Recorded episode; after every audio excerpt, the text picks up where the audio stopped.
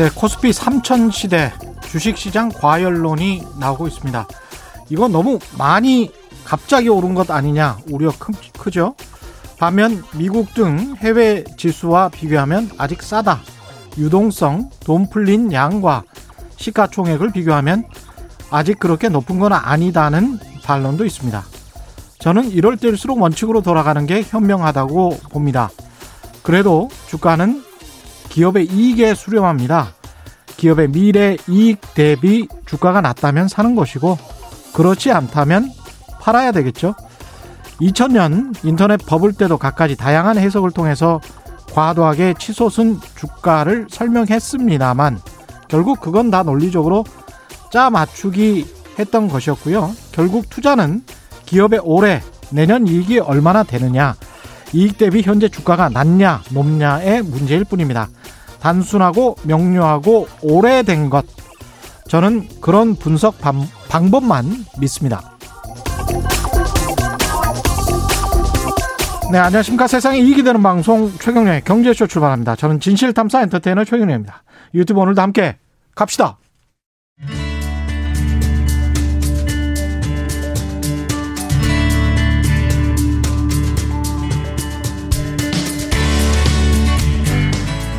경제방송 아무거나 들으면 큰일 납니다. 듣고 또 들어도 탈이 나지 않는 최경령의 경제쇼.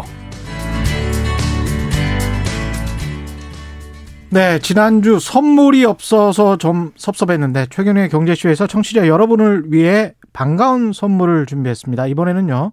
최경령의 경제쇼 로고가 들어가 있는 친환경 마스크입니다. KF80 아, 마스크 재질의 필터가 다섯 장 포함되어 있는 정말 가볍고 영구적인 친환경 천 마스크입니다. 오늘부터 이번 주 금요일까지 모두 10분께 두 매씩 보내드립니다. 두 매씩이니까요. 마스크 필터를 하루에 한 번씩 바꿔 낀다고 하더라도 열을 쓰실 수 있는 분량입니다. 성함, 연락처, 그리고 주소와 함께 짧은 문자 50원, 긴 문자 100원이 드는 샵 9730으로 많은 참여 부탁드립니다. 아, 필터가 4매라고 합니다. 예. 8일 쓸 수 있는 분량입니다. 예. 이분 인기 코스피 지수처럼 나날이 높아지고 있습니다. 여러분의 연불리 이베스트 투자증권의 염수관 부장님 나오셨습니다. 안녕하십니까? 네, 안녕하세요. 예. 차장님이셨는데. 네, 부장님이셨습니다. 차장님이셨는데 부장님이 되셨습니다. 네. 아유, 축하드립니다. 감사합니다. 예. 이 지수가 올라가니까 이렇게 자동으로 승진하고 이런 건 아니겠죠? 아, 무래도 뭐 그건 아닙니다. 예, 성과가 있으니까 네, 네. 회사에. 네. 예. 여러분 덕에. 예. 네. 지금 뭐 저 상종과를 지금 진짜 치고 계십니다. 예, 염수관 네. 지금 모르는 사람이 없어요. 예. 코스피가 현대차도 그렇고 삼성전자도 그렇고 대형주 중심으로 네. 급등을 했는데 어떻게 보십니까 일단? 아, 뭐 진짜 이런 장은 저도 처음 보는 것 같아요. 이렇게 예. 제가 이제 경험한, 그러니까 저도 이제 주식시장에 들어온 지가 한 20년 가까이 돼가긴 하거든요. 예. 근데 물론 저도 처음에 못 모르고 하긴 했지만. 예. 제가 제일 뜨겁다고 느꼈던 게 그때 2007년도에 그 우리 한국의 조선주들 기억하실 거예요. 그때 예. 중국 버블 때문에 음. 한번 그 이제 엄청난 상승을 보였던 적이 있었는데 그때는 제 기억인데 그때는 이제 한 특, 그때는 정리식 펀드가 유명했잖아요. 예. 그래서 한 특정 펀드 그 창구가 이렇게 딱 들어오면요. 예. 그날 그 종목이 급등을 했어요. 그러니까 그 어. 지금하고 비슷한, 그러니까 지금 뭐 창구라고 하긴 그런데 그때도 우리가 말하는 뭐 일반 그 대형주 시총 큰 종목들이 음. 그냥 하루에 막 10%씩 뻥뻥 뜨고 예. 그런 적이 사실 있었거든요. 제가 아직도 음. 기억이 나는데 그때는 이제 중국 관련주가 굉장히 뜨거웠는데 예. 그 어쨌든 그때는 개인의 돈이지만 그 펀드 매니저가 대신 운영을 해서 그렇게 좀 약간 버블이 생겼는데 지금은 다른 점은 그냥 개인 투자자분들이 알아서 종목을 음. 사실은 선택을 하는데 예. 되게 재밌는 게 기존에 우리 고정관념으로는 개인 투자분들은 맨날 뭐 바이오하고 뭐 작은 종목하고 그랬죠. 그런 좀 고정관념인데 그게 전혀 지금 맞질 않아요. 오히려 오늘도 보면 뭐 4조 원이 넘는 어마어마한 매수를 했는데 음. 다 그냥 대형주에 집중돼 있습니다. 오히려 외국인 기관이 다, 다 팔아버리고 예. 개인 투자분들이 시총 상위 1등부터 10등까지 그냥 거의 골고루 사버리는 음. 그런 좀 기이한 현상이 나오는데 개인이 삼성전자나 이렇게 큰 종목들을 예. 선호하고 있고 작년 네. 매수 1위가 삼성전자거든요. 예. 2위가 삼성전자 우선주. 어. 3위는 물론 좀 아쉽지만 그 예. 고버스라고 예. 그러더라고요. 예, 고버스. 예, 고버스. 예. 근데 어쨌든 1, 2등이 삼성전자라는 거는 음. 되게 좀 새롭잖아요. 왜냐하면 개인적으로 삼성전자 관심도 없었거든요. 옛날만 해도. 그랬죠. 가격도 비쌌고 예전에 예. 뭐 액면 분할하기 전에. 음. 근데 어쨌든 지금 이제 그 개인들이 직접적인 투자를 하는데 예전처럼 주변주로 하는 게 아니라 그냥 우리가 흔히 말하는 대형주 만약에 이제 미국의 그 나스닥에 뭐 시총 상위 10개 종목 사는 것처럼 그런 시가총액 상위 기업 10종목을 그냥 아예 찍어서 음. 그냥 뭉텅이로 들어오는 게 너무 좀 특징적인데 어쨌든 제 생각에는 그게 꼭 잘못됐다 잘했다라기보다도 그 공부가 많이 되 계신 것 같아요. 예. 그러니까 잘 아니까. 예. 이제 예전 옛날에는 그냥 삼성인자 하면 너무 무겁고 음. 저런 거 살 바엔 내가 그냥 잘 움직이는 개별주 뭐 누구한테 얘기 듣고 그런 그렇죠. 것들 많이 했는데 지금은 뭐 이런 유튜브 채널도 워낙 많고 증권사 리서치도 정말 양질의 정보를 그냥 다 공짜로 다 알려줘 버리잖아요. 그렇죠. 근데 그거를 그냥 한 번 드는 게 아니라 계속 본인들이 공부를 하시는 거예요. 음. 공부를 하면 어 삼성전자 되겠구나 되겠구나. 그러니까 이런 이제 학습들이 되다 보니까 지금 우리 한국의 1등부터 10등까지 어 이거 뭔가 좋은 그림들이 요새 계속 뉴스만 틀면 뭐 맨날 좋은 얘기만 나오죠. 뭐 갑자기 그렇죠. 애플카 네. 얘기도 네. 나오고 삼성전자는 뭐 대만에서 뭐 지진 난다 그러고 자꾸 이런 얘기들이 나오니까 그게 이제 더 거기에 발맞춰 가지고 개인 투자자분들이 그냥 아 주변주보다는 그냥 이쪽에 집중하자. 그래서 이런 자금들이 그냥 한 번에 쏠려서 지금 오늘도 이런 뭐 뭐라 그러죠? 그 4조 원이 넘는 예. 코스피만 거의 거래 대금이 그냥 급증하는 예. 그런 장세가 지금 연초부터 지금까지 좀 계속 펼쳐지고 있지 않나. 근데 연초부터 그런. 거래 대금이 거의 뭐 60조가 오늘도 넘었고요. 네.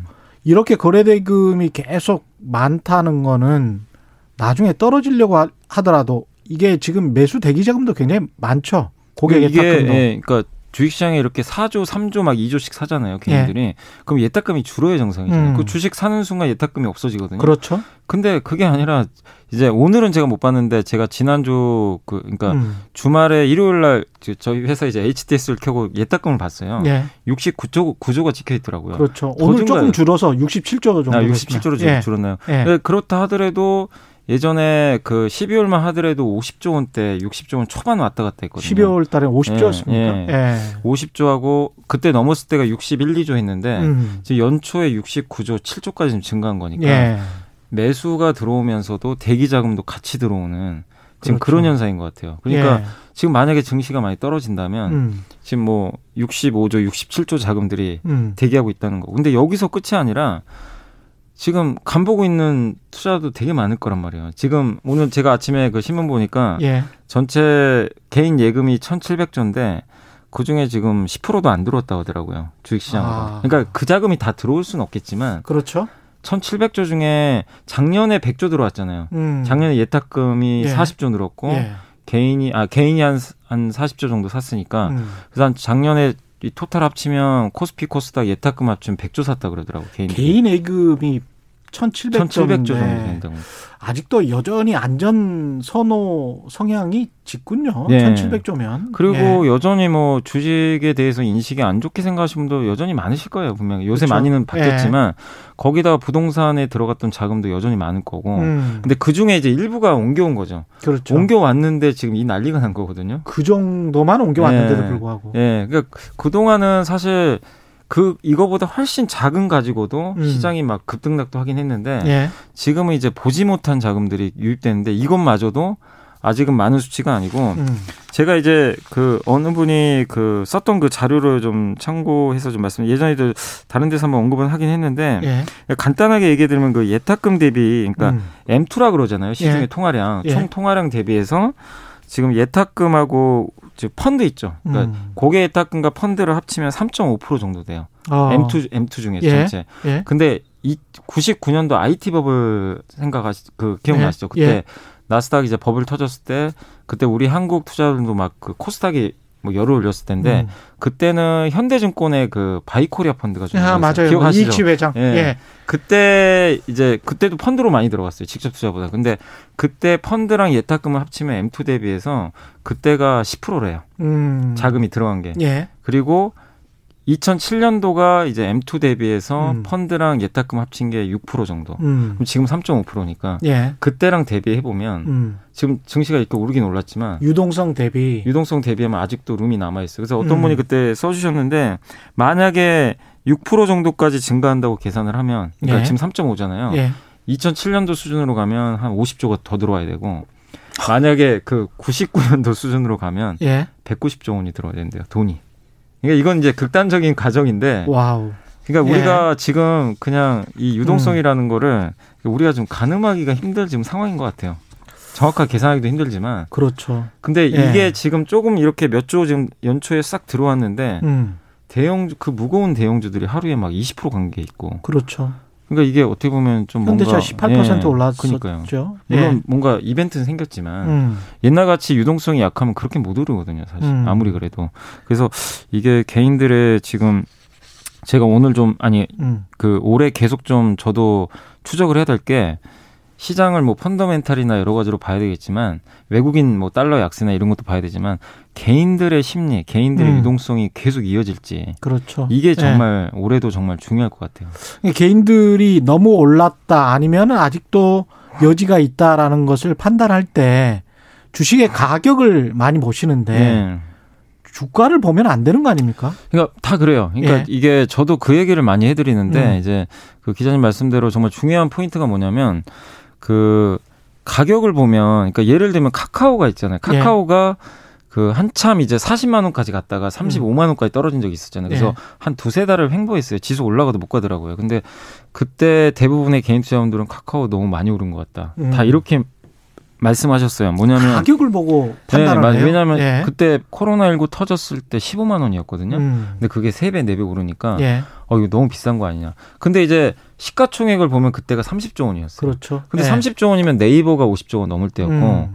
우리 흔히 말하는 그 미국의 플랫폼 기업들 일단 그렇죠. 기본적으로 500조 넘잖아요. 뭐 예. 아마존은 100조, 예. 아, 1000조 넘고 예. 막 이런데 우리 한국 물론 이제 버는 돈에 비해서 카카오가 싼 건 절대 아닙니다. 그죠? 음. 예, 버는 돈에 비해선 뭐 비쌀 PER로 우리가 따지면 비쌀 수도 있지만 음. 과연 우리 한국에서 거의 뭐 카카오 같은 플랫폼이 없잖아요. 예. 그냥 거의 독점이고 음. 이런 기업이 과연 30조라는 게 비싼 건지 음. 그것도 좀 제가 고객분들한테도 설명을 해드렸어요. 이게 과연 여러분이 생각이 비싸다고 느끼시는 건지. 저는 음. 충분히 50, 50, 60조 가도 음. 비싸 보이지 않는데 왜냐하면 그게 가격을 보면 비싼데 음. 시총을 비교하면 비싸지도 않아요. 그리고 한때 현대차도 20조, 30조 있잖아요. 예. 테슬라가 막 400조, 500조 가는데 그렇죠. 현대차가 예. 가격을 보면 20만 원까지 왔으니까 비싸 보이는데 이제는 뭐 50조 넘었지만 지금 그래도 50조라고 해도 도요다가 200조고 예. 그리고 지금 테슬라가 지금 800조인가요? 음. 근데 현대차는 추격을 하고 있는데 음. 50조가 과연 비싸네 이거죠. 우리가 엄밀히 생각을 해보면. 그러니까 가격을 보지 말고 시가총액과 한 해 벌어들이는 영업이익. 예, 그런 것도 좋고. 순위. 예. 그러면서 세계적인 기업들과 비교를 해보면 그리고 이제 한국 시장의 규모나 이런 것들도 네. 생각을 해봐야 되겠죠. 네. 물론 이제 자동차 같은 경우는 전 세계로 수출을 하니까 네. 별 상관은 없을 수 있겠습니다만 플랫폼 기업 같은 경우는 카카오하고 뭐 아마존이랄지 구글이랄지 이런 것들은 또 시장 규모가 약간 좀 다르잖아요. 네. 전 세계를 상대로 하는 구글이랄지 네. 이것과 카카오는 주로 이제 국내를 네. 상대로 하, 고 있으니까 동남아시아 정도 진출하고 네. 있고 그래서 그런 것들을 종합적으로 비교해서 이익하고 시가총액하고 다른 경쟁사들을 비교를 해보는 게 가장 정확한 방법인 것 같아요. 근데 요새는 예. 이제 그러니까 원래 전통적인 방식은 이익 대비해서 몇 배냐 지금 그렇죠. 그 시가총액이 그게 예. 가장 전통적인데 근데 음. 요새는 음. 그 우리 한국 정실 보면요 그 상단을 다 뚫어버려요. 피해. 그래서 이게 예. 좀잘 안 맞아요. 음. 옛날 잣대로 하면 삼성전자도 사실 벌써 8만 원 넘기 전에 다 팔았어야 돼요. 그렇죠. 옛날 잣대로 따지면. 근데 지금 PER이 20, PER이 20배 가까이 20배 정도 되죠. 이제 물론 네. 뭐 15배 보는 분도 계세요. 내년 추정치 그러니까 음. 올해 추정치에 따라 달라지긴 그렇겠죠. 하는데. 예. 근데 뭐 왜냐하면 올해 뭐 50조 번다는 데도 있어요. 올해 음. 뭐 영업이익이 예. 많게는 50조 벌면은 15배도 안 되거든요, 사실. 음. 그러니까 이게 약간 이제 수치에 따라 다르긴 한데 예. 분명한 건 과거보다는 엄청 비싼 건 사실이에요. PER로. 음. 그렇죠. 근데 PER로만 보면 그런데 시가총액을 보면 이제 삼성이 이제 600조 정도 되잖아요, 사실은. 예, 예. 근데 테슬라가 800조고 그렇죠? 애플이 2,000조고. 그렇습니다. 예전에도 애플 얘기 한번 해 드린 것 같아요. 예. 2,000조 넘는데 삼성전자 예. 그때는 400조 할 테니까. 음. 근데 600조가 왔는데 음. 과연 이게 또 비싸다고 할 수 있는 건지. 그리고 음. 예를 들면 LG화학만 봐도 예. LG화학 시총이 지금 70조가 넘었거든요. 예. 70조인데 CATL하고 경쟁하잖아요. 예. 그 회사가 160조거든요. 지금 시가총. 160조. 그러면 예. 이제 단순히 100만 원은 비싸 보이는데 음. 시가총액을 둘이 딱 비교를 해보면 그렇죠. 싸 보이잖아요, 사실 상대적으로. 그렇습니다. 예. 그래서 제발 주가가 비싸다 이런 말씀, 주가가 비싸다 싸다 이게 아니고요. 네. 시가총액이 적정하냐, 맞습니다. 적정하지 않냐 이걸 가지고 판단을 하시는 게 빠를 것 같습니다. 예, 항상 예. 시가총액 보시는 습관이 중요해요, 진짜. 음, 예. 굉장히 중요할 것 같고요. NYL님은 연부장님 그런데 기관은 왜 이렇게 파는 겁니까? 오늘 외국인보다도 기관이 엄청 팔았더라고요. 예. 기관도 예전부터 이제 많이 말씀드렸지만 음. 성격이 너무 다르긴 한데 예.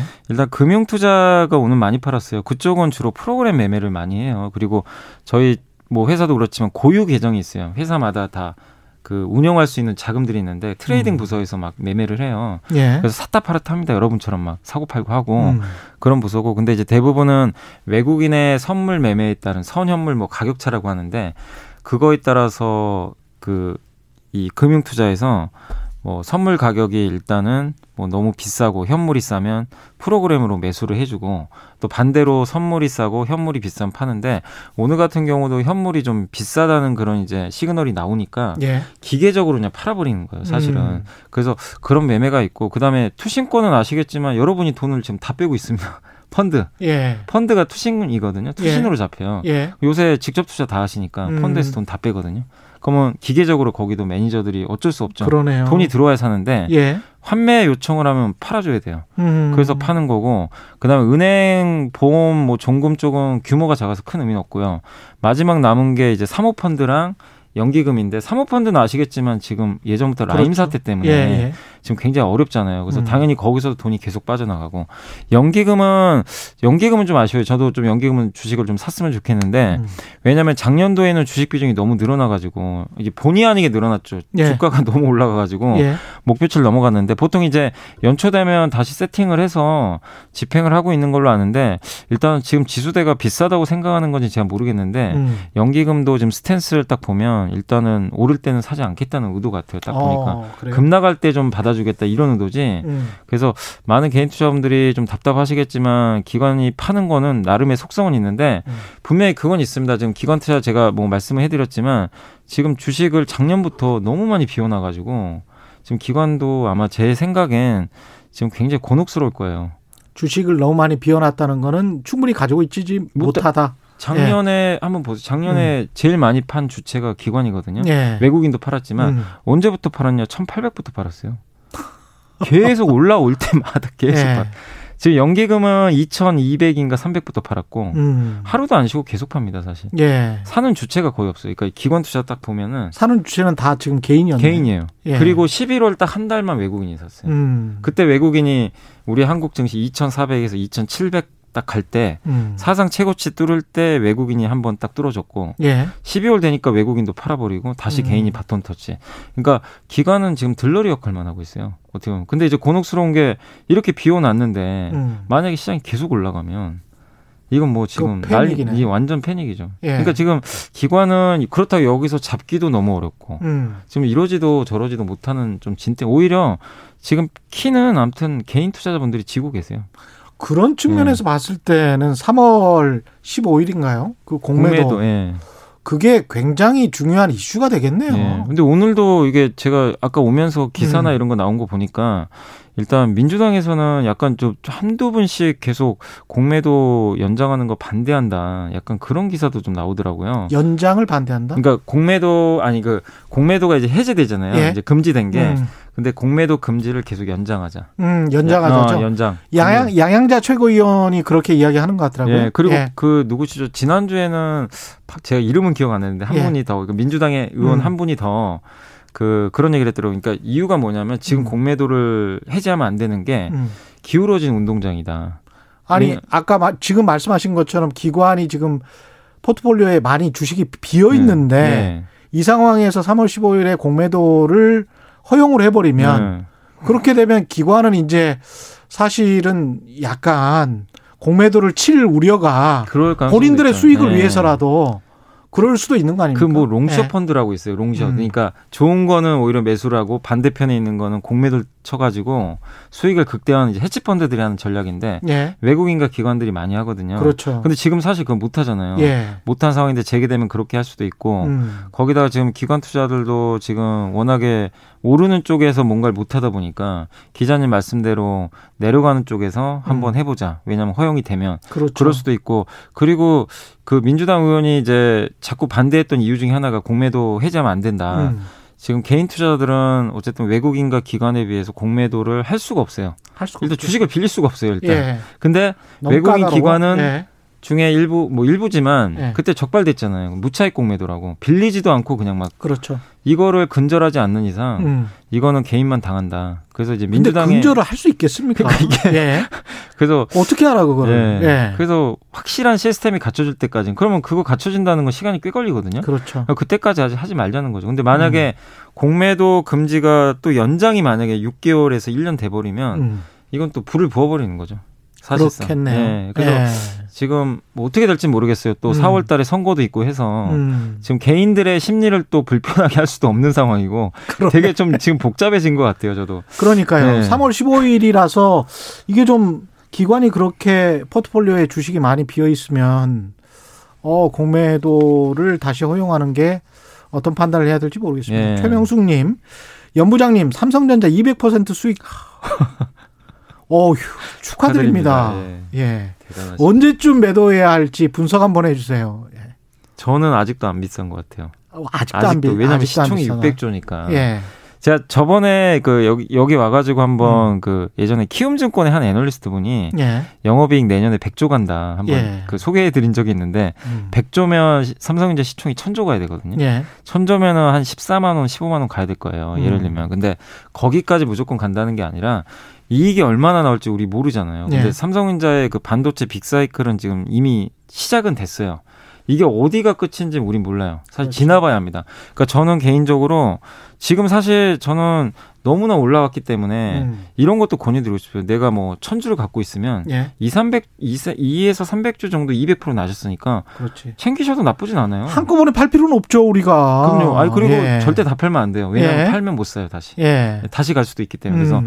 2, 300주는 본인의 선택입니다. 음. 왜냐하면 약간 흔들릴 수도 있으니까. 난 여기서 일부 뭐 수익 실현하고 나머지 700주는 계속 장기 투자하고 아니면 혹시라도 더 빠지면 다시 채워도 되는 거니까 예. 그건 선택을 하시는데 기본적으로는 계속 가져가셔야 되는 게 삼성전자를 우리가 다 팔아야 되는 사이클은 반도체 경기가 어느 정도 꺾이는 걸 우리가 확인을 해야 돼요. 그 사이클들을. 예. 근데 그거는 지금 당장 확인은 불가능하고 음. 적어도 하반기는 돼봐야 됩니다. 음. 하반기 어느 시점에서 뭐 경고 신호가 나올 수도 있고 예. 가격이 꺾인다거나 아니 반도체 가격이 이렇게 상승하는 게 뭐 예를 들면 30% 올랐다가 예.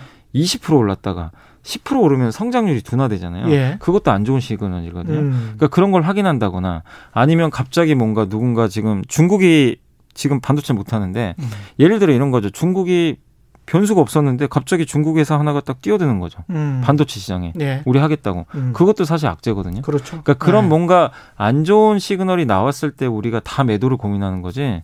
지금 이게 뭐 천조 간다, 뭐 600조 간다, 800조 간다 사실 몰라요 아무도. 음. 근데 분명한 사이클은 지금 올라가는 사이클이에요. 예. 거기서 함부로 뛰어내리면 안 됩니다. 그래서 저는 200%가 중요한 게 아니라 예. 일부만 그냥 뭐 기분 좋으시잖아요. 그래서 예. 뭐 그거 일부 현금화해서 좀 덜간 예. 걸로 약간은 교체하는 건 좋지만 음. 기본적으로 삼성전자 내가 산 거 중에 70% 이상 물량은 일단 들고 가자. 예. 그게 맞는 것 같습니다. 호야님, 저는 금융주를 갖고 있는데 신한지주는 작년 어, 최대 실적 냈음에도 주가가 너무 낮고요. 금요일도 오늘도 빠졌습니다. 현 주가 32,900원입니다. 전만 부탁드립니다. 이렇게 말씀하시네요. 아니, 그러니까 네. 은행 저는 이제 물어보고 싶어요. 은행주를 사신 분들이 음. 이제 가치주라고 해서 사셨을 텐데. 당연히. 예, 예. 그죠. 싸니까. 싸고. 예. 배당도 좀 주고요. 예, 배당. 예. 그러니까 이거예요. 은행주는 누구나 다 인정해. 성장은 못 해요. 음. 성장을 못 하기 때문에 기대 수익률이 당연히 낮습니다. 예. 대신에 안전하고 안 망하죠. 예. 그래서 그만큼 주가가 무겁고 그러긴 한데 결국에 그 지금 물어보신 분께서 배당을 목적으로 그냥 안전하게 은행 이자에 한 몇 배 정도 나오잖아요. 그래도 음. 배당만 해도 5% 6% 나오니까 예. 그걸 목적으로 하신 거면 뭐 전혀 스트레스 받을 일이 없어요. 안 가도. 그렇죠. 그게 목적이니. 근데 단순히 내가 뭐 삼성전자나 현대차처럼 음. 음. 성장을 노리고 시세 차익을 노리고 투자하신 분이라면 음. 그거는 고민을 해보셔야 돼요. 그러니까 남과 비교만 안 하면 돼요, 네. 우리가. 남과 비교만 안 하면 돼요. 예, 이렇게 뭐 남이 뭐 100% 200% 네. 수익을 냈다.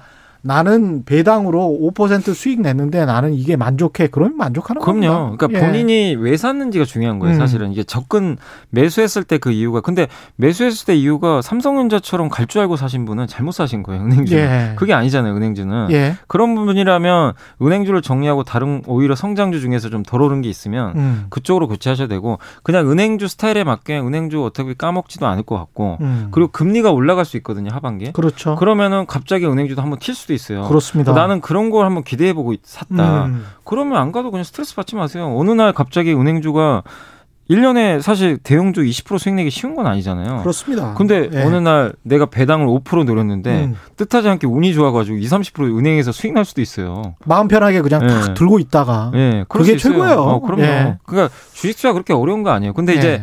여러분이 은행주를 접근하신 목적이 아 나는 무조건 삼성전자처럼 갈줄 알고 샀다 음. 그런 분이라면 그건 과감하게 정리를 하셔야 돼요. 예. 그러니까 어떤 이유로 샀는지가 저는 또 중요할 것 같아요. 음. 예. 헤일리님은 삼성전자 이야기 나왔으니까 SK 하이닉스는 지금 추매해도 될까요? SK 하이닉스. 예. 저는 지금 매수는 아닌 것 같아요. 아 SK 하이닉스는 또 다른 시각이시네요. 아니 아니 그 삼성전자도. 삼성전자도. 사는 거다. 그러니까 보유는 아. 좋은데 왜냐하면 우리가 지금 가격은 아니다. 네, 지금 가격은 왜냐하면 주가라는 건 음. 영원히 오를 수도 없는 거잖아요. 그렇죠, 그렇죠. 쉬었다 가야 되잖아요. 네. 올해 많은 분들이 아마 기억하실 거예요. 8, 9, 10월 달에 시장이 호되게 한번 당한 적이 있잖아요. 음. 그때 많은 분들이 뒤늦게 참다가 제가 기억하는 2차 전지가 그때 제일 핫했거든요. 예. 다 뒤늦게 동참하신 거예요. 음. 거기서 3개월 고생하셨죠. 물론 이제 그분들 참으신 분들은 수익 났죠 다. 예. 근데 하이닉스도 지금 사서 몇 개월 후에는 또 수익 나겠죠. 예. 나겠지만 지금 당장은 이미 주가가 어느 정도 지금 레벨업까지 지금 된 상황이니까 음. 우리가 흔히 이격 돌아가는데 이평선하게 벌어지는 각 돌아가는데 그렇죠. 이게 너무 조, 벌어지면 음. 조피로 오거든요. 예. 결국엔 좀 쉬어갈 수 있다는 거예요. 주가가 안 빠지더라도 예. 옆으로 갈 수도 있고 예. 내려갈 수도 있는데 저는 합리적인 가격은 분명히 한두 번은 온다고 봐요. 음. 지금 대형주들이 너무 지금 흥분해 있는 상태라. 이평선이라는 건 5일선, 21선, 뭐 60일선 예. 이렇게 일봉, 주봉, 월봉 이렇게 보면 예. 그런 이평선들이 있습니다. 그 예. 만나러 와요. 신기하게. 신기하더라고요. 예, 만나러 그게. 옵니다. 반드시. 예. 영원히 안 오는 건 아니고. 예. 근데 그럴 때를 일봉이 빨갛게 이렇게 장대 양봉을 치더라도 이게 와요. 너무 이격이 커져 있으면 네. 5일선과 21선의 이격이 커져 있으면 이렇게 수렴하면서 올라가지 네. 그게 그냥 올라가지는 않더라고요. 그러니까 많은 분들이 지금 예. 이제 왜 조급하시냐면 지금 음. 안 지금이라도 안 사면 내일 또 날아갈 것 같은 기분이 자꾸 드는 그렇죠. 거예요. 왜냐하면 예. 이제 뭐 현대차가 하루 20% 뛰고 다음 날은 뭐 삼성전자가 8%씩 가고 하니까 음. 근데 이럴 때일수록 냉정을 찾으시고 음. 만약에 사서 여러분이 뭐 하이닉스를 완벽하게 분석을 해가지고 나는 무조건 뭐 확신을 한다. 음. 뭐 그런 분도 계시겠지만 그냥 아무 분석 없이 주변 분위기 때문에 아 이것도 내일 하이닉스 왠지 느낌상 5%갈 것 같아. 이런 분위기로 했는데 운 좋게 먹을 수도 있어요. 운 좋게 예. 먹을 수도 있잖아요. 예, 근데 예. 만약에 내가 산 날이 단기 꼭지면 예. 한 두세 달 고통 각오하셔야 되거든요. 나중에 그렇죠. 수익은 내더라도. 그러니까 저는 차라리 지금 합리적인 가격에 온 기업들을 오히려 음. 분석하시고 그 대표적인 기업들이 뭐냐면 코스닥 지금은 코스닥이 좀 완전히 왕따 아니고 왕따 당하고 있거든요. 예. 굉장히 부진한데 예. 그 3분기 실적 잘 나온 코스닥 기업들이 되게 많아요. 중소형주들이. 음. 근데 사람들이 대형주에 쏠리니까 관심을 안 가지세요. 지금 아. 그런 걸 한번 서치를 해 보세요. 아니 소외주들을 오히려, 오히려 많아요. 예. 근데 물론 아무거나 사면 안 되겠지만 음. 3분기 실적이 잘 나온 것 중에서 4분기도 나쁘지 않은 뭐 이익 전망치가 나오는 기업들이 있습니다. 찾아보면 꽤 많아요. 예. 근데 그런 것들 분석해 가지고 지금 되게 많아요. 찾아보면 근데 그런 것들은 들어가도요. 뭐 설사 주식시장에 빠지면 빠질 수는 있어도 음. 리스크가 별로 안 커요. 음. 하단이 단단하고 예. 물론 대형주 별로 없기 예. 때문에 예. 그리고 대형주장이 되면 좀 며칠 더 소외받을 수도 있겠지만 음. 마음은 편할 수가 있거든요. 예. 그리고 언젠가는 차례가 와요. 영원히 대형주만 갑니까? 이 유동성장이 한 바퀴 돌면 음. 이 차례가 와요. 그런데 여기에 먼저 앉아 계신 분들이 수익을 내는 거지. 그렇습니다. 뒤늦게 예. 쫓아가신 분은요. 음. 정말 쉽지 않아요. 왔다 갔다 나, 오왕장만 하다가 비난받습니다. 그 예전에 예. 인조센터에 계좌 녹는다는 표현을 하셨는데 왔다 갔다 하다가 예. 내 장은 좋은데 자기 음. 계좌는 녹아요. 그렇죠. 비싼 거 샀는데 예. 걔는 빠지고 음. 싼걸 팔고 났더니 얘는 날라가고. 그렇죠. 그럼 몇 번을 반복하잖아요. 예. 그럼 계좌가 진짜 눈 녹듯이 녹아버려요. 그런 의미에서 현대차나 현대모비스도 삼성전자나 SK 하이닉스처럼 지금 가격은 좀 부담스럽다. 지금은 저는 보유자의 영역이라고 생각합니다. 그리고 보유자의 저는, 영역이다. 저는 네. 반드시 또 기회가 온다고 생각합니다. 대형주가 음. 네, 오기 때문에 지금 당장은 이제 제가 심리를 알아요. 개인 투자자분들 심리가 뭐냐면 음. 지금 당장 안 사면 못 살 것 같은 느낌이 자꾸 드는 거예요. 맞아요. 근데 그게 음. 불과 12월 말만 해도 음. 그렇게까지 막 급하신 분들이 없었어요, 사실은. 예. 근데 그때는 좀 합리적인 가격이 있는 대형주도 많았거든요. 음. 근데 그때는요, 그러니까 예를 들면 현대모비스만 해도요, 12월 말에요, 주가가 이러고 있었어요. 음. 안 갔어요. 예. 근데 그때 예. 추천을 딱 하잖아요. 예. 관심 안 가지세요. 아, 이 재명목 뭐하러 사? 20만 원대 초반인데 왜 그걸 사? 예. 뭐 이렇게 아, 뭐. 말했겠죠. 근데 예. 분위기가 갑자기 연초 딱 되니까 예. 뭐 애플카 얘기도 나오고 그렇죠. 거기서 한40% 떠버린 거예요. 음. 그러니까 무슨 얘기냐면 그렇게 엉덩이 무겁게 깔고 이 종목에 대한 분석이 끝나신 분이 음. 엉덩이 깔고 아 언제 갈지 모르죠. 그건 신의 그렇죠. 영역인데. 근데 네. 그거를 인내하신 분은 음. 지금 너무나 뜨뜻 그러니까 뭐 진짜 너무나 지금 겨울이 지금 춥지만 음. 음. 내 계좌는 지금 완전히 그렇습니다. 불기둥 솟았거든요. 너무나 따뜻하잖아요. 네, 현대 모비스 같은 경우도 22만 원대 그때의 PR을 이미 분석을 해서 예. 생각하셨던 분은 굉장히 합리적인 가격이었거든요. 그때는 예. 굉장히 좀 근데 그때 괜찮았어요. 이제 주가 못 갔던 이유 중에 하나가 예. 현대차보다는 좀 실적이 부진하고 음. 또 정의선 회장의 뭐 지분 관계 뭐 이런 게 있어서 그렇죠. 주가 좀 못 갈 수 있다. 이제 그런 것들이 퍼져가지고 주가 눌려 있었잖아요. 음. 근데 결국에 현대차가 가는데 모비스가 안 따라가는 것도 말이 안 되는 거거든요. 그렇죠. 왜냐하면 부품 사업의 핵심이니까. 예.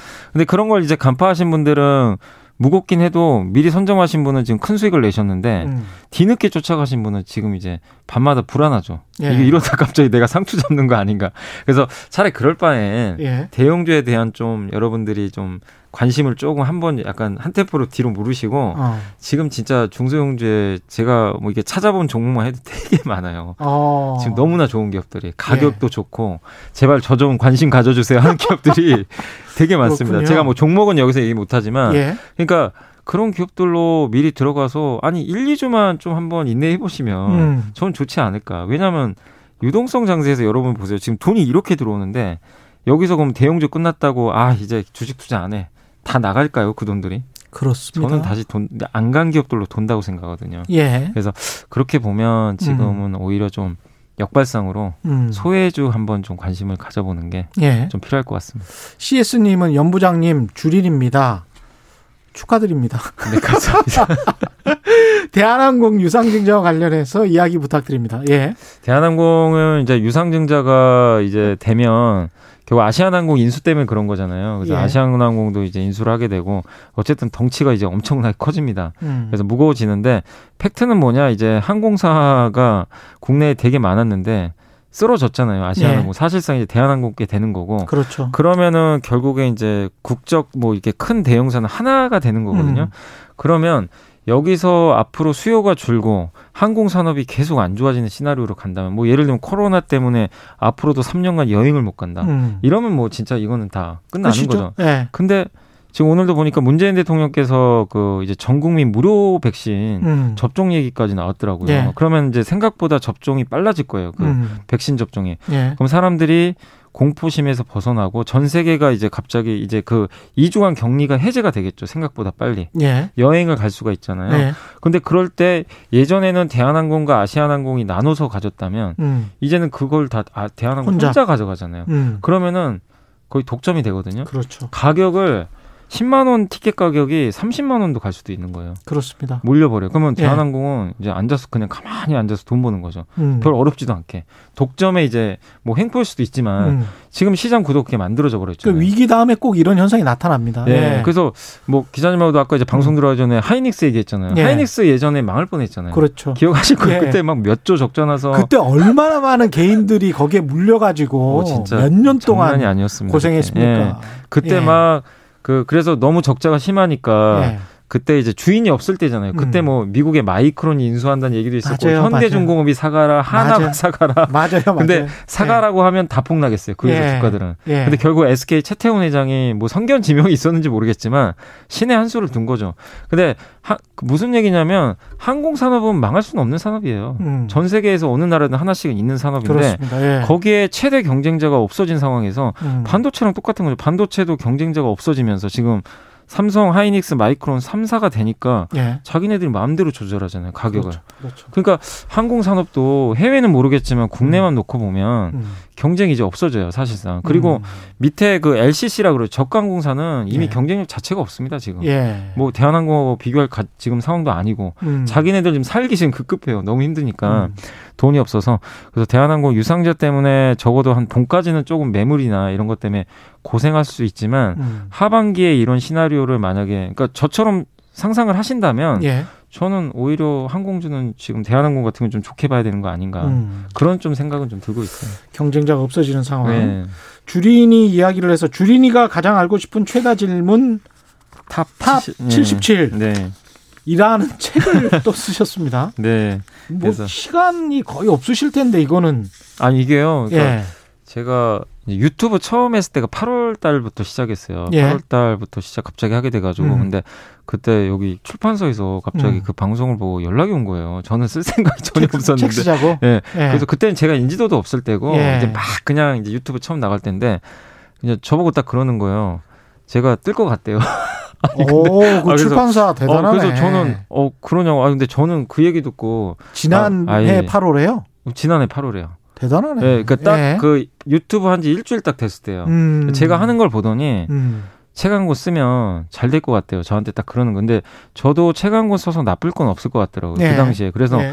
이제 시간은 좀 부족하니까 주말에 몰아가지고 음. 써봤어요. 예. 근데 이제 나중에 진짜 저도 이렇게까지 제가 인지도가 있어진 줄알고는 근데 예. 지금 생각해보면 그때 잘 쓴 것 같아요. 진짜. 어. 네, 왜냐면 그때 너무 쓰기 힘들긴 했는데 예. 어쨌든 주말에 시간 다 쪼개가지고 음. 썼는데 지금 또 어쨌든 책이 또 이렇게 나오게 됐고 근데 음. 이 책은 소개해드리면 뭐 시황이나 그런 걸 뭐 종목을 쓴 건 아니고 예. 그냥 주식 교육책입니다. 주식 교육책. 그러니까 주식 투자할 때 뭘 주의해야 되고 음. 여기도 아까 이제 기자님하고 제가 얘기했던 시가총액에 대해서 예. 썼어요. 예. 왜 시가총액 봐야 되는지. 그렇죠. 왜 우리가 시가총액 보고 뭐 어. 미국의 아마존하고 비교도 해야 되고 예. 그런 거라든가 아니면 음. 공매도가 뭐고 그렇죠. 뭐 예를 들면 유상증자 이게 제가 상담해 보면요 음.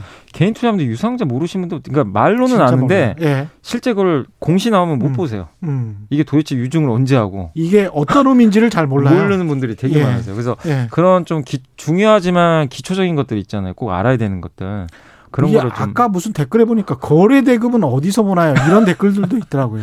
그러니까 그런 것들은 정말 기초적인 거긴 한데 그 앱에 그 보통 증권사 있어요, 앱 에 보면 굉장히 많은 기능이 있거든요. 네. 근데 그 한 100개는 분명히 넘을 겁니다. 그 기능들이. 수백 개는 네, 될 맞아요, 거예요. 많아요. 근데 그거를 한 매도 매수 이거 두 개만 지금 알고 있는 분들도 네. 꽤 많을 것 같은데 네.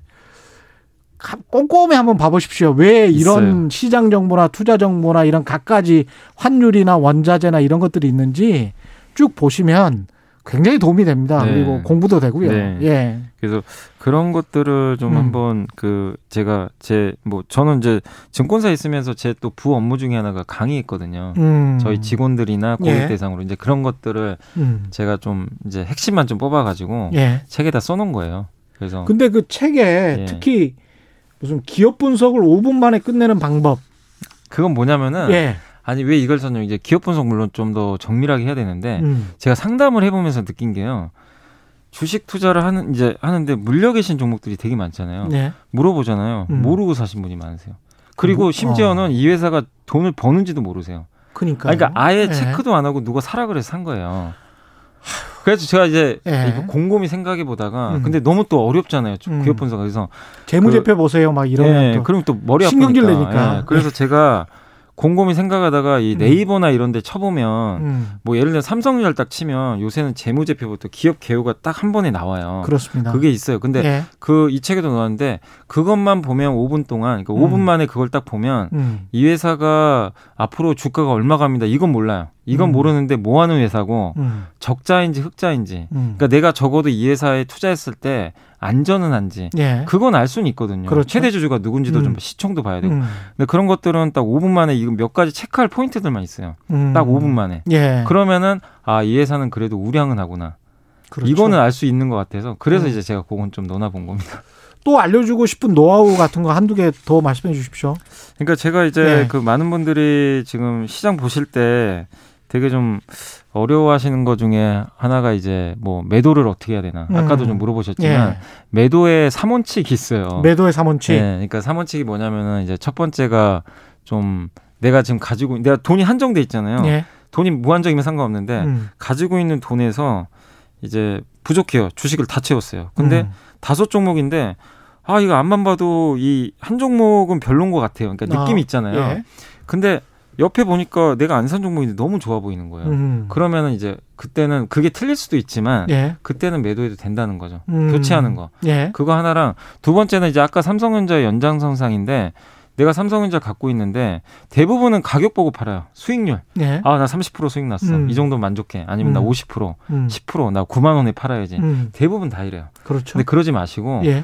주가는요. 그 아까 카카오 말씀드렸지만 음. 개인 투자분들 대부분 15만 원에 산 개인 개인 투자분들이요. 예전에 카카오 20만 원 넘으니까 다 던져 버렸어요. 음. 그래서 많이도 못 드셨는데 예. 40만 원 갔잖아요. 예. 뭐냐면 이 기업의 투자 아이디어가 훼손될 때까지는 그냥 가져가는 거죠. 아. 중간에 뭐 급락을 하건 어쩌든가 증시 때문에 음. 급락할 수도 있고 지금 카카오가 그때 한번 급등해 43만 원 갔다가 33까지 빠졌었어요. 예. 그랬다가 이번에 사상 최고가 다시 뚫어버렸잖아요. 음. 뭐냐면 그냥 이 기업의 투자 아이디어가 훼손 안 됐으면 가져가신 분은 음. 지금 그때 좀 고생을 했어도 여전히 수익이 이제 더 나는 거죠. 그러니까 플랫폼 기업으로서 뭐, 한국에서 가장 든든한 회사 중에 하나다라는 네. 그런 투자 아이디어. 근데 만약에 네. 경쟁사가 생겼어요. 음. 플랫폼은 독점인데 경쟁이 생기면 음. 그건 아니잖아요. 그렇죠. 예를 드는 거죠. 어. 그게 카카오에 엄청난 경쟁사가 뭐 A란 기업이 생겨버렸다 갑자기 그렇죠. 잠식한다. 어. 그럼 무조건 팔아야죠 그거는. 이제 그런 거라. 플랫폼 같은 경우는 워낙 그 네. 저변을 금방 깔 수가 없기 때문에. 그죠. 그러니까 예. 이제 우리가 이제 기업들을 봤을 때 되게 다양한 기업들이 있는데 음. 항상 우리나라 기업들이 제조업이 많잖아요. 그래서 네. 경쟁이 오는 순간 생길지 몰라요. 그렇죠. 그래서 우리 한국의 LED 업체들이 대표적으로 많이 망한 게 많았습니다. 중국이 갑자기 네. 그거 예상 못 했거든요 예전에는. LCD도 그 전에 또 다 망했고. 맞아. BOE가 네. 뛰어들어 가지고 예. LG 디스플레이가 조단위 적자 봤잖아요. 예. 그러니까 그런 것처럼 투자 아이디어가 만약에 훼손이 된다. 음. 그럼 가차 없어요. 음. 팔아야 돼요. 그리고 아니, 아니면 매 분기 실적 발표하는데 예. 실적이 딱 생각했는데 아 이건 전, 전혀 아닌 것 같아요. 내가 그리는 그림과 실적이 역방향으로 간다. 아. 그런 거라든가. 그러니까 음. 많은 분들이 대부분 보면 매도를 할 때 그냥 수익률만 보고 매도를 하세요. 예. 근데 그렇게 하면은요. 두 배, 세 배, 열 배짜리를 다 놓쳐요. 그렇게 못 먹어요, 절대로. 예. 근데 물론 결론적으로 그게 성공할 수도 있죠. 내가 20%에 음. 팔았는데 회사가 갑자기 안 좋아져 가지고 그렇죠. 오히려 그게 더 이익이 네. 날 수도 있는데 그걸 어떻게 알겠어요. 주식은 음. 모르는 거니까. 그래서 음. 그렇게 좀 생각해서 하시고 마지막 하나가 뭐냐면 이제 매크로 이슈라고 이제 그 경제 그러니까 이 회사랑 상관없이 예. 맞아요. 2018년도 19년도에 갑자기 미중 무역 분쟁 터졌잖아요. 예. 트럼프 대통령하고 시진핑 그거 음. 아무도 예측 못했죠. 그렇습니다. 근데 그게 터지는 순간 삼성전자, 뭐 LG와 현대차가 잘못한 게 없어요. 음. 아무 잘못도 안 했는데 주가가 다 부러져 버립니다. 그렇죠. 왜냐하면 무역 분쟁하니까 수출이 주니까 음. 그런 경우에도 어쩔 수 없어요. 이건 음. 증시에 엄청난 악재잖아요. 모든 기업들한테. 음. 그럴 때는 내가 뭐 100%는 아니더라도 비중을 일단 많이 줄여내야 되겠죠. 음. 왜냐하면 기업은 잘하고 있는데 외부 변수가 안 도와주는 거잖아요. 예. 그러니까 그런 거라든가. 그러니까 제가 마지막으로 당부드리고 싶은 거는 제발 시세를 보고 팔지는 않으셨으면 좋겠어요. 그건 음. trading 영역이고. 그렇죠. 물론 뭐 아까 말씀드린 대로 천주 갖고 있는데 한 2, 300주 파는 거야. 그거는 괜찮아요. 음. 일부 파는 거니까 자기가 이익 실현해서 좀 다른 걸 하셔도 되는 건데 음. 기본적으로 처음에 마, 장기 투자 마음을 먹으셨다면 음. 이세 가지 원칙에 부합 안 하면 음. 그냥 끝까지 가져가는 게 후회 안 하는 저는 지름길이다. 예. 정리를 예 거시경제 쪽에서도 특히 이제 금리랄지 네, 미중 관계랄지 네. 이런 것들은 우리가 컨트롤할 수가 없는 어, 영역이니까요. 네. 그쪽에서 어떤 일이 생겨서 보호 무역으로 쭉 가버린달지 네. 지역 경제 불락화가 네. 된달지 뭐 이러면 어쩔 수가 없는 겁니다. 그건 어쩔 수 없어요. 예. 그리고 뭐 갑자기 연준이 예상치 않게 긴축을 하겠다. 음. 중국이 갑자기 금리를 올린다. 그렇죠. 이것도 예상치 않은 건데. 근데 그럼 팔아야죠. 때, 예, 그럼 스탠스를 취하셔야 돼요. 그건 음. 어쩔 수 없어요. 예. 예. 박병환님, 바이든 시대에 한화 솔루션은 blue wave 수혜주가 될까요? 한화 솔루션. 이미 됐죠. 예. 이미 됐어. 지금 매수는 어떻게 생각하십니까? 저는 근데 좀 최근에 많이 오른 건 사실인데, 아. 근데 한화 솔루션은 포트폴리오가 너무 다변화된 기업이고 정말 좋은 기업 같아요. 제 생각에. 예. 그래서 지금 사가지고 당장 뭐 엄청난 수익을 내기를 기대하지 마세요. 왜냐하면 음. 하이닉스랑 똑같아요. 예. 많이 올라왔기 때문에. 그래서 적어도 1년 정도 올해 연말까지 내가 한번 끌고 가보겠다 음. 그런 마인드라면은 저는 내일부터라도 사도 된다고 생각해요. 예. 사시되 한 세네 번에 걸쳐서 조금씩 분할로 음. 사서 장기 투자. 근데 이거를 지금 사가지고 단기 투자하겠습니다. 이런 마인드면 안 하시는 게 좋을 것 같아요. 주가 이미 많이 올랐기 때문에. 예. 예. 1115님, 부장님이 K 컨텐츠 좋다고 할 때 엔터주만 봤는데 요즘 아. 너무 오른 것 같아요. 그럼 컨텐츠 CJ 쪽은 어떨까요? 이렇게 말씀하시죠. 왜냐 CJ 괜찮은 게요. 그 음. 그 네이버하고 CJ가 협업하잖아요. 예. 지분 투자도 했는데 예. 얼마 전에 그 이제 쿠팡이 음. 갑자기 쿠팡 플레이라고 동영상 서비스를 하나 내놨더라고요. 예. 근데 이제 거기에 네이버하고 쿠팡하고 약간 경쟁하잖아요. 어떻게 음. 보면 음. 그 인터넷 쇼핑에서 예. 네이버가 네이버 멤버십이 4,900원인데 그거 가입한 사람들한테 다음 달부터 티빙이라고 CJ가 이제 하는 OTT 서비스 넷플릭스 같은 겁니다. 음. 한 달에 한 5천 원만 내고 하는 거 보는 예. 것 같은데 예. 드라마 같은 거 이제 무제한으로 보는 거죠. 어. 그거를 껴준 거예요. 그러면은 그 CJ 그 뭐죠? CJ가 만드는 모든 드라마라든가 음. 티빙에 나오는 모든 예능 이거를 네이버 멤버십만 가입한 사람들은 다 볼 수가 있어요. 예. 무료로. 음. 그러니까 한마디로 네이버하고 CJ가 이제 이해관계가 맞아 떨어진 거죠. 그러면은 음. 콘텐츠 회사 입장에서 특히 CJ는 국내 대표 콘텐츠 회사입니다. 예. 아시그 스튜디오 드래곤이라든가 그렇죠. 예. 이런 회사를 또 CJ ENM도 있고 음. 엔터사도 갖고 있고 음. 이게 네이버랑 손을 잡고 음. 엄청나게 지금 사업을 확장할 가능성이 있어요. 음. 그렇게 보면 CJ는 저는 종합 엔터테인먼트 회사로 음. 계속 성장할 가능성이 높다고 생각하고 있기 때문에 그리고 지금 전 세계 뭐 넷플릭스도 그렇고요. 이제 다음 달인지는 모르겠는데 디즈니 플러스도 들어와요 한국에. 음, 예. 그러면은 한국의 드라마 다 사가려고 그러거든요. 예. 그러면 CJ 그룹의 드라마 몸값이 올라가거든요. 음. 서로 부르는 게 값이죠. 우리한테 주세요. 우리한테 근데 이제 예. 일단 네이버가 먼저 선수는 쳤지만 음. 그렇게 되면 오히려 CJ 그룹 입장에서는 너무나 지금 좋은 케이스가 나오고 있어서 음. 몸값이 올라가기 때문에 음. CJ 그룹 진짜 주가 많이 못 갔거든요. 지주회사 그렇죠. 중에서 많이 빠졌어요. CGV 그 영화관 때문에도 아, 그렇죠. 예. 예. 그래서 예. 영화관은 물론 이제 하드웨어니까 음. 장기적인 매력은 없다 하더라도 음. 이제 하반기에 또 사람들이 마스크 벗으면 영화관에 음. 갈수 있는 거니까 음. CJ 그룹 전체적으로는 코로나 약간 그 섞여 있어요. 피해주도 있고 그렇죠. 수혜주도 섞여 있는데 그렇습니다. 전반적으로 그래도 코로나가 좀 잠잠해지면 음. 수혜가 좀 예상되는 기업인 것 같습니다. 또 나왔습니다. LG화학에 관한 질문. 김충태님, LG화학 계속 가지고 가야 합니까? 김스트롬님은 LG 에너지 솔루션 IPO 한다는데 화학하고 새로 상장하는 주가는 어떻게 될까요? 일단은 네. 상장하기 전까지는 괜찮아요. 음. 항상 그렇지만 이제 IPO 할 때는 안 좋죠. 음. 왜냐하면 이제 LG 배터리가 떨어져 나가니까 예. 지주회사 LG와 가치가 이제 좀 할인될 수가 있어요. 근데 그 전까지는 이제 LG 에너지 배터리가 100% 자회사니까 그래서 아마 하반기로 잡혀 있는 것 같아요. 생각보다 좀 빨리. 예. 근데 하반기가 정확히 언제인지 모르겠어요. 음. 원래는 12월 정도로 알고 있었는데 예. 빨라지면 뭐 8, 9월에 할 수도 있는 거고. 음. 그러면은 이제 올해 상반기까지는 괜찮은 거죠. 예. 그리고 이게 이제 IPO가 되면 외국인들 입장에서는 이제 더 가시권에 들어오는 게 LG 배터리에 대한 정확한 가치 평가가 가능해요. CATL하고 더 예. 비교가 가능해요. 예. 근데 아까 말씀드린 대로 CATL이 160조, 음. LG화학이 지금 70조. 70조니까 저 오늘 한 증권사 애널리스트가 쓴 보고서 보니까 95조까지도 얘기는 하더라고요. 음. 그렇게 보면 아직도 한 2, 3, 30%? 음. 30% 정도 upside는 있으니까 음. 뭐그 정도까지는 한번 레벨까지는 염두에 두셔도 좋을 것 같습니다. 네, 오늘 말씀 감사하고요. 지금까지 이베스트 투자증권의 염승환 부장과 함께했습니다. 고맙습니다. 네, 감사합니다. 예, 오늘 마스크 받으실 분들입니다. 조한용, 이오지, 정성원, 고경호, 고중민, 정재준, 김영수, 박혜련, 이재원, 정윤채 님입니다. 저는 KBS 최경련 기자였고요. 내일 4시 5분에 다시 찾아뵙겠습니다. 지금까지 세상 이익이 되는 방송 최경련의 경제쇼였습니다. 고맙습니다.